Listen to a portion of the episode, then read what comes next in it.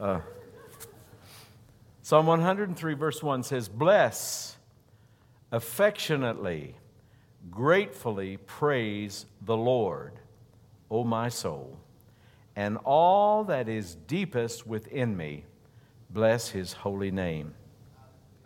Bless, affectionately, gratefully praise the Lord, O my soul, and forget not one of all his benefits who forgives every one of all your iniquities, who heals each of all your diseases, who redeems your life from the pit and corruption, who beautifies, dignifies, and crowns you with loving kindness and tender mercies, who satisfies your mouth, your necessity and desire at your personal age with good, so that your youth renewed is like the eagles, strong, overcoming, soaring.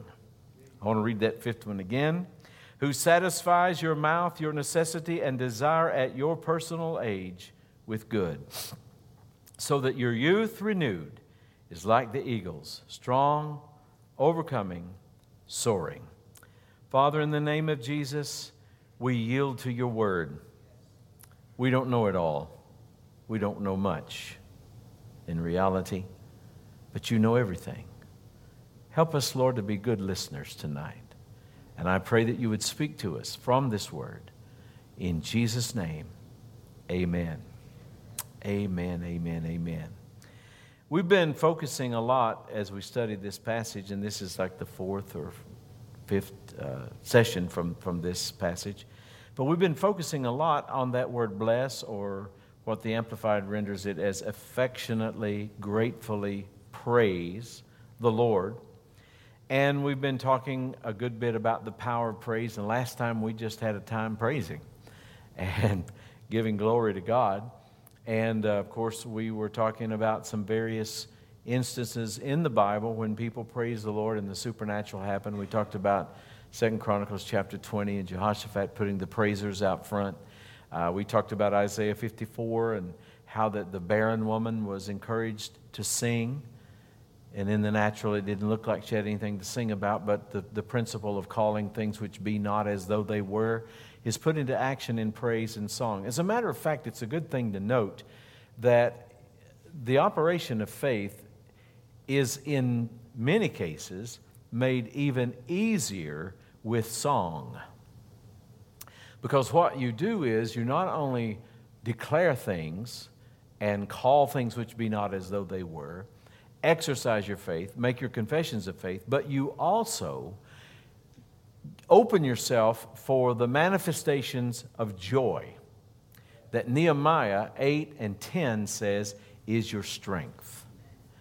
And so, if your faith confessions seem a little dry, if you seem to be kind of laboring through them, like you're walking through, you know, uh, some, some wet sand and it's difficult to get where you're trying to go, you might want to grease the pathway a little bit. You might want to grease the gears a little bit with, with not just rote words and phrases, but add the principle and add the uh, ingredient of song and worship.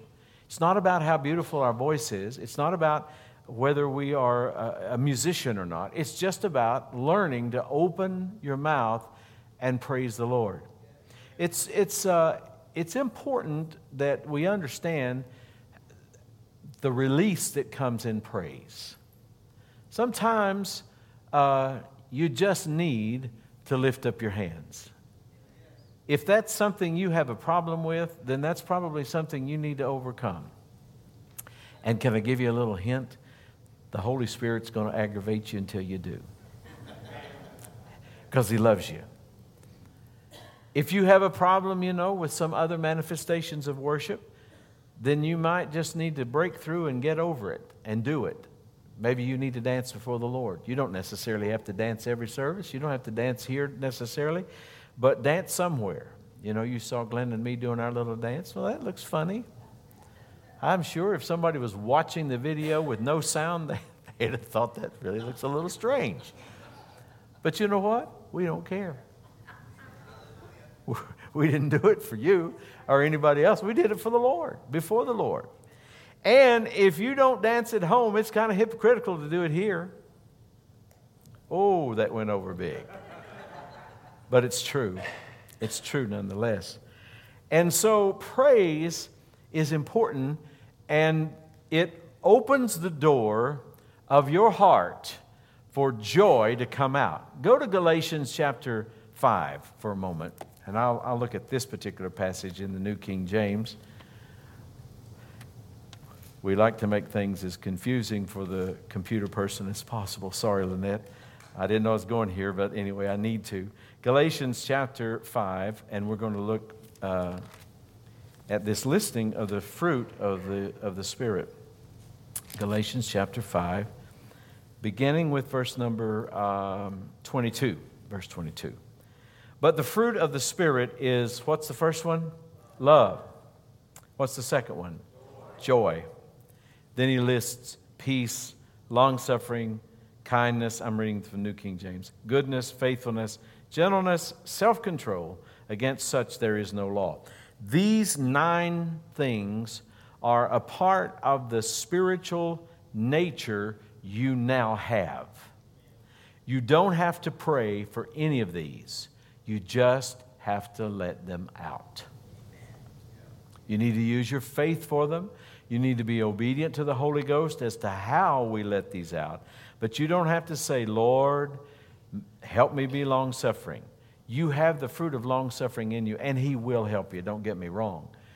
But the greatest way He helped you was by giving it to you. Amen? And what we have to do is renew our mind of what these things are and then just learn to put them into practice. And so the second one on the list is joy joy. And so, a church without joy is a weak church. A believer who is not manifesting joy is a weak believer. You see, what's really sad is to have all these wonderful things inside and never let them manifest. It'd be no different than someone that had a million dollars in the bank and they were hungry for lack of food.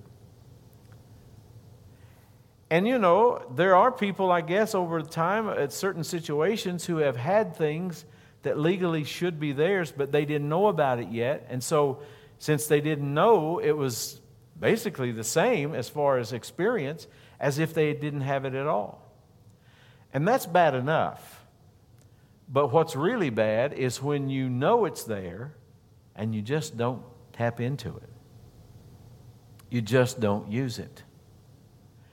And so, with the area of joy, every believer already has it. Say this with me. I know that maybe sometimes you don't, some people, they just don't like to do that in church, you know, and they think preachers are just doing fillers or whatever. But I want you to say this and let it register on your spirit. Say this with me I have joy, Already, inside. It is part of the fruit, of my spirit that's been born again. You see, it's in there, it's already in there. What we have to learn to do is let it out. How do you let out joy? By rejoicing. And of course, re, having to do with a repeat, uh, somebody has said that you can't rejoice until you've joiced. Amen. So, in other words, you have to start. But the idea is you're never supposed to stop. You say, well, but you know, you don't know my situation. No, and I'm not trying to be unkind about it, but, but you don't have a situation that you can't rejoice in God because He wants to fix that situation. You know, there's nothing that ever you will face that you cannot, in the face of that, rejoice for the goodness of God. As a matter of fact, that may be the only way you'll ever get free is to rejoice your way into freedom. You've got to praise your way, shout your way, maybe dance your way, sing your way, just praise your way into a place of victory. Joy is not an emotion. It's not an emotion. As a matter of fact, I, I want to. Um, I, I want you to go to Romans chapter 14 and verse 7. Again, this is from the New King James as well. Romans chapter 14 and verse number 7. Let me find it here myself. And this is something that the Lord's dealt with me about. I want to share with you. Hopefully, it will help some of you tonight as well. Romans chapter 14 and verse number 17. I said 7, but, but it's 17. And here the Apostle Paul says, For the kingdom of God is not eating and drinking, but righteousness. And we know that's our state, our status. We have been made righteous. We've been made right before God, justified or found not guilty, just as if I'd never sinned. The righteousness of God in Christ, that's our legal status before God. So the kingdom of God is not eating and drinking, but righteousness. And notice the rest of the verse and peace and joy in the Holy Spirit. Righteousness and peace and joy in the Holy Ghost. So, if you really want to uh, take a, an inventory of where you are in your spiritual life, then take an inventory of how much peace and joy you have in God. Now, look at chapter 15 and verse 13. Chapter 15 of Romans, verse 13 says, Now may the God of hope fill you with all what? Joy and peace. Notice those two words. In 1417, peace is first, then joy. In 1513, joy is first, then peace. I don't think the order is, is, is, is you know, matters. They're both are there. We need them both. Now may the God of hope fill you with all joy and peace in believing, that you may abound in hope by the power of the Holy Spirit. So what does that mean? That means that anything you don't have joy and peace about, you're not really believing for. One of the ways you know that you're believing God for that bill to be paid and that financial need to be met is that you have both joy and peace about the situation. One of the ways you know that you are healed, no matter what the, uh, uh, the symptoms look like, or what your body feels like, or what the, the report says, or anything else, if you have joy and you have peace, you're believing. And oh, hallelujah, if you're believing, then nothing is impossible to him. Oh, glory, isn't that wonderful? Nothing is impossible to him that believes. And so, this joy thing is not really just an option. This is really important.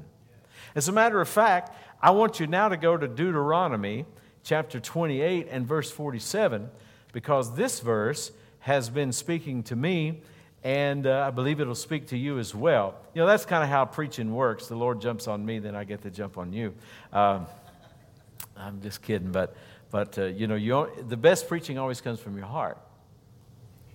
Um, it's not, you know, I, I don't spend all my time trying to build great sermons. I'm not a sermonizer, but I do want to deliver messages that the Holy Spirit can get through my heart and out of my mouth into your heart because those will bless you and change your life. All right, in, in uh, Deuteronomy 28, now we know if you're familiar with the passage that by this point we've gotten over into the curses and all the curses that will come upon you and overtake you and so forth if you don't diligently hearken to the voice of the Lord your God and so on and so forth. Curses, of course, that we know we're redeemed from, Galatians 3 13 and 14, that the blessing of Abraham would come upon us.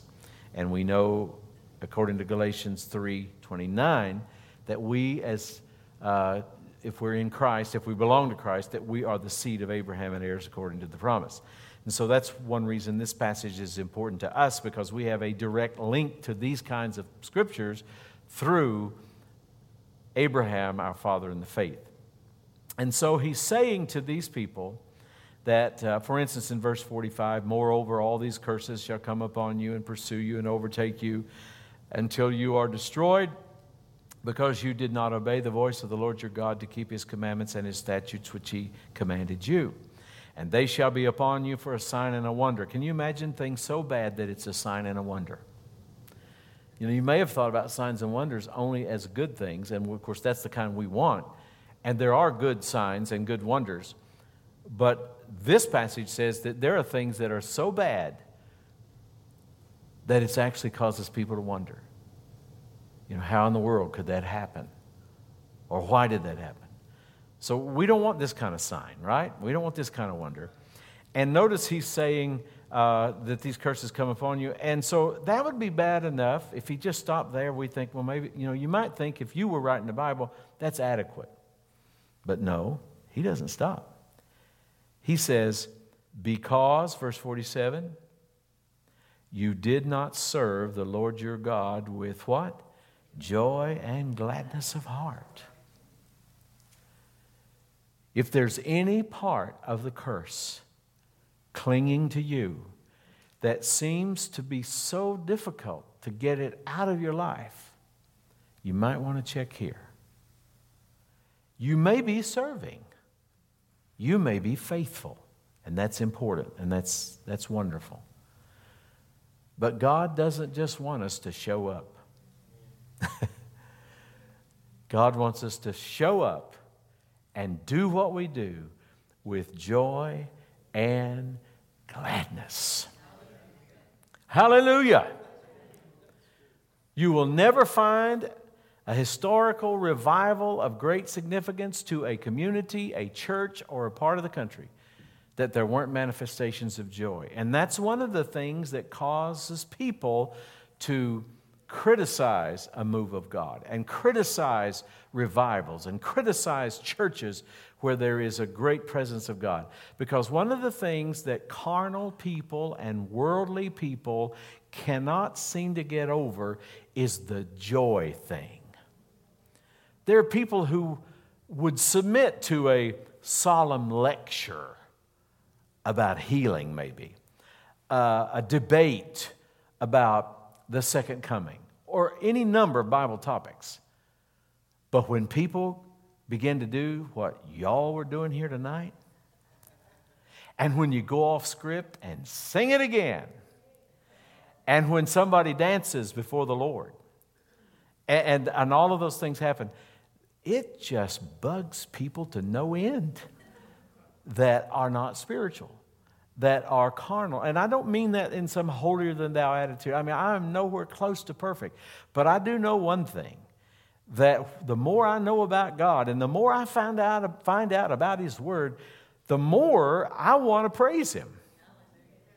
The more important it is to lift our voices. You know, we have been taught this for years, and, and so I'm not saying anything brand new probably to anybody here tonight.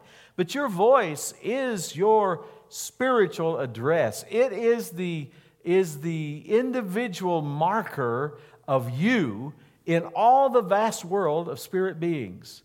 No two voices are exactly alike. I know people can sing in unison and sing the same note, and to the, to the ear, it, you know, it, may, it may sound pleasing and be good.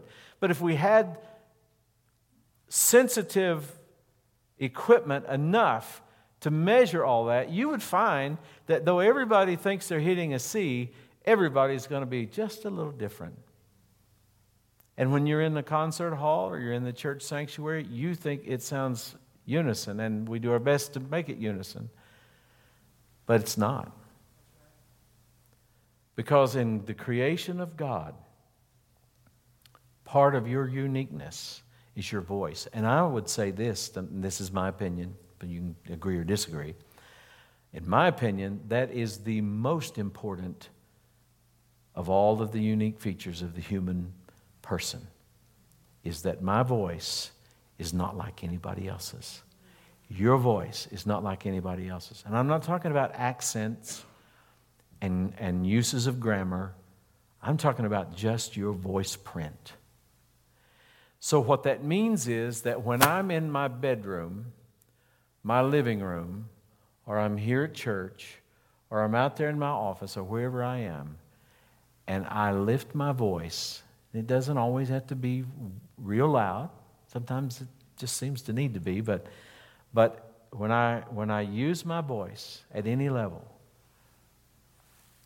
God zeroes in on that place, that voice, that becomes my spiritual address. You see, I can't see your spirit. You can't see my spirit.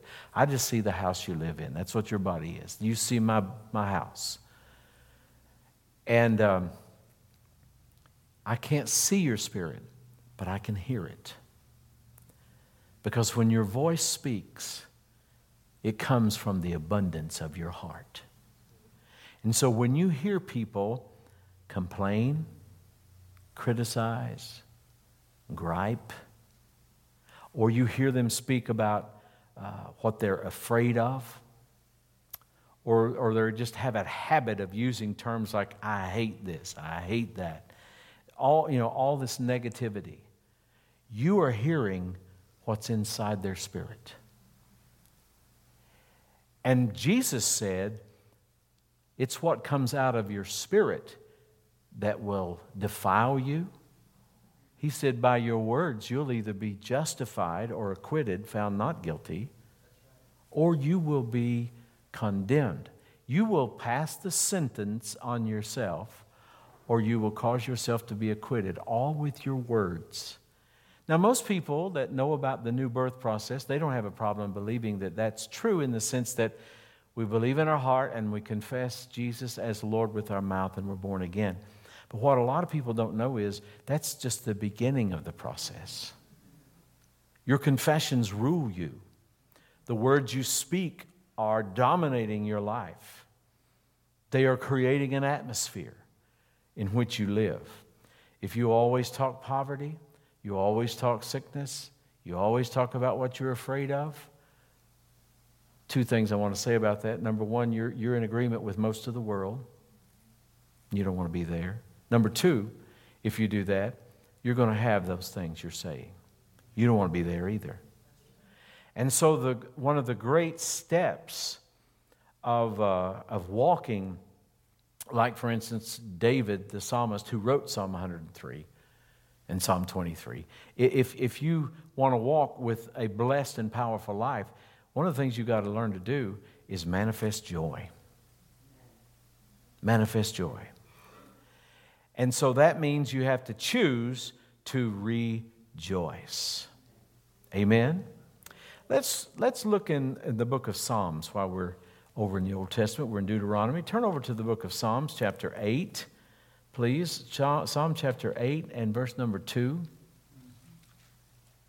Now, I want to say while I'm turning to Psalm 8 too, I want, I want to give a little help to you. You're not always going to feel like being joyful. Joy is a choice. Joy is not happiness, happiness is an emotion. Emotions come and go, but joy is a constant. But you do have to choose to rejoice. How do you get joy out? By rejoicing. I liken it to this. I've never found a better example. If you got a better one, I'd like to hear it. I'd use it if it's better. Uh, but it's like drawing water out of a well. You can have water in the ground. You know, there's a well uh, down there where Doug and Regina live. There's a well that's about 55 feet deep, maybe, or 40 something feet deep. I don't know. And um, in over, uh, what, almost 27 years, it's never went dry. And I don't know how many thousands of gallons of water have been pumped out of there, but it's never gone dry. So there's, you know, it's a, it's a what they call around here a bored well. So it's not got a small six inch or eight inch casing. It's a large bored well. So there's a lot of water down there. And my whole point here, telling you this, is that you could have perhaps hundreds of gallons of water and still be thirsty if you don't draw the water out. Some way, somehow, you've got to pump it out or you've got to drop a bucket down and draw it out, as we say. Some way, somehow, you've got to get it out. And that's the way joy is. It's in there. God said it was. It's not, a, it's not based on how you feel at the moment. It's in there, but you have to draw it out. We draw it out by rejoicing. And as I say, sometimes you're going to get up and you're not going to feel like rejoicing. Sometimes you're going to come to church and not feel like rejoicing. And you know how we are. You know, humans are all the same, basically. You know, sometimes we think, well, you know, they ought to be glad I showed up. I mean, after all, it is raining, you know, there's no sun out today, or it's cold, or, you know, whatever. And they just ought to be glad I came to church. And they had the nerve to actually want me to get up on my feet and make noise and move around and act like I've got joy. That's exactly right. Because if you will do what joy does, it won't be long until the witness of the Holy Ghost will come upon you and you will be turned into another person. Hallelujah. He doesn't even have to have caffeine or nicotine or any of those other enes or whatever. He doesn't have to have that in order for you to be blessed. But you do have to, choi- to ch- uh, choose, rather, to rejoice. Psalm chapter 8 and verse number 2, the psalmist here, uh, this also is a psalm of David. Of course, you know, David was a, known for his praising. That was one of his strengths. And I'm persuaded that that's one of the reasons that, in spite of his gross errors at times and some of the very severe mistakes that he made. I mean, you could argue if it's a mistake, he just, he just did it, flat out did some wrong stuff. But I think one of the keys and reasons why that he was able to uh, uh, get back to God uh, is because he, he knew how to repent. You know, we don't hear much preaching about repenting today. That's not a popular subject, but it's biblical. You know, when David's uh, when David committed adultery with Bathsheba and had her husband killed to try to cover all this up, she was pregnant with David's child, and her husband Uriah was killed. David was, in the sight of God, was guilty of murder. He brought her into the palace, and she had the child. And you know the story if you've read it. The baby died. But before the child died, he was sick for a number of, of days. And David, you know, was in a horrible place. And in seeking God and repenting, and he fasted and prayed and laid before the Lord in sackcloth, he was, he was distraught. And you know the story the child died. And it's really, really telling to me about the character and who David really was. That when his servants were kind of walking softly because they didn't want to tell him that this baby had died, they, nobody wanted to be the person that told him. And finally, he noticed that they were acting weird, and so he, he asked, and they told him, Yes, the child has died. And you know what David did? The Bible says, now, this is a paraphrase. I mean, my paraphrase, so you, you can read the story. When he found out he said, Well, the child cannot come to me, but I can go to the child. He went and bathed himself, he put on his clothes, and went to church. You see, there is something about worshiping God in the house of the Lord that brings the presence of God into your life in a tangible way. And when a bunch of people do that, it creates an atmosphere for the glory of God to come down. And in that atmosphere, powerful things happen. Powerful. Oh, glory to God.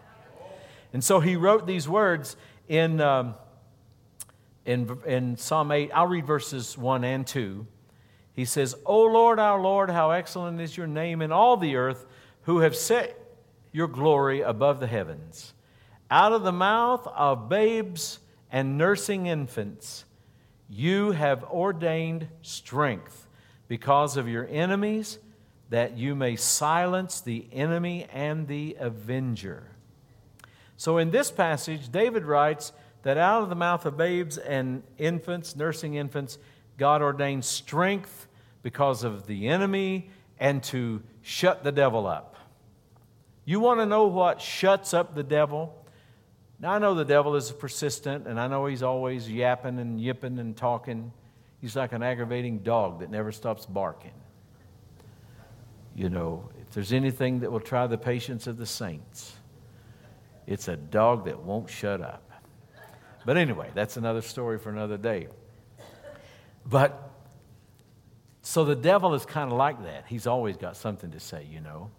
You wake up at 2:30 a.m. and if and if you're quiet long enough and you don't start the conversation to go the way you want it to go, guess who wants to start one? The devil wants to say, you know, why did you wake up? Something wrong with you? Feel yourself, check yourself. You know. I mean, you know what how the devil does. I don't know why we fall into any trap from him because he doesn't have any new traps. And he does the same crazy stuff to all of us. Because when I talk about this, everybody laughs because they know what I'm talking about. So the next time he tries any of that foolishness, just roll over and go to sleep. He's a liar. You're not dying, you need some sleep. Amen. So David says, there's something that come out of your mouth that will shut the devil up and will produce strength. Now, think about that. We're, we're not going to be too much longer. I know I've ran over a little bit. I'm sorry, but I'm having too much fun. Um, but there's, he said there's something that comes out of the mouth, even of a child, that produces strength and will shut up the devil. So that's pretty good stuff. Now, let's go over to the book of Matthew, chapter 21. And in this passage, we will see that Jesus actually quotes this verse. Jesus himself, no less than Jesus the Christ, quotes this passage. And he gives what we, I think, all would agree is perfect Holy Ghost translation. Because you're going to see a couple of different words because Jesus basically explains what Psalm 8:2 is about. And of course, the story here is people are, um, they are, uh, you know, this is Palm Sunday, as we call it. He's come into Jerusalem. They're saying, Hosanna to the Son of David. Blessed is he who comes in the name of the Lord. Hosanna in the highest, and so forth and so on. And of course, the, the elders, the uh, Pharisees, and so forth, they, the chief priests, they didn't like this. And it says in verse 15, but when the chief priests and scribes saw the wonderful things that he did, and the children crying out in the temple and saying, Hosanna to the Son of David, they were indignant. Have you ever seen religious indignancy, if that's a word? Have you ever seen any indignant religious people? You know that, well, I never. No, that's what's wrong with you. You never. That is exactly your problem. And they were indignant and said to him, Do you hear what these are saying? In other words, they just were appalled. And Jesus said to them, Yes. Have you never read? And then he quotes from Psalm 8 2 Out of the mouth of babes and nursing infants, you have perfected what? Praise praise releases strength. Praise shuts the devil up. One thing about a human, and it's true of every human, no exceptions, you can only listen to intelligently and pay attention to one voice at a time. If I were here saying what I'm saying, another man was standing over here with the same amplification in his voice, same volume level, he was saying something different. Another man over here, same thing, saying something totally different. Wouldn't it be impossible to know anything that's said unless you focused in only one of those voices? That's what you do at every wedding reception. That's what you do at every graduation ceremony. That's what you're going to do when church is over tonight. You can't listen to every conversation, you can only do one at a time. And that's why praise shuts the devil up. Because you cannot listen to the devil and listen to yourself praise God at the same time. And so the more the devil talks, the more you need to praise. The more he yells and the more he carries on, the more radical you need to get with your praise. Amen? And you can shut him up. And so, no wonder David said, We've got still not past the first five verses, but no wonder he said, Bless, affectionately, gratefully, praise the Lord. Oh, my soul. I, I was wanting to get to the oh, my soul part. We'll do that maybe next week. But uh, you just have to tell yourself how it's going to be. Don't let the devil run the train. Don't let him drive the agenda. Don't let him ride along with you. You know, if you let the devil ride, pretty soon he'll want to drive. He's got an agenda. He's got his own map. He's got his own plan, and it's not for your good. It's only to steal and kill and destroy. You've got to take the initiative. And sometimes you just have to take your soul, as we might say, by the ears and say, You're going to think what God said. And, and, and the only way sometimes you can do that is you got to say it. And when you say it with an attitude of joy and praise, when you say it with a song, when you say it with a voice lifted in praise to God as a believer, then you are in effect shutting the devil up. And faith flows in power. Hallelujah. So this is really, really important stuff. Praise the Lord.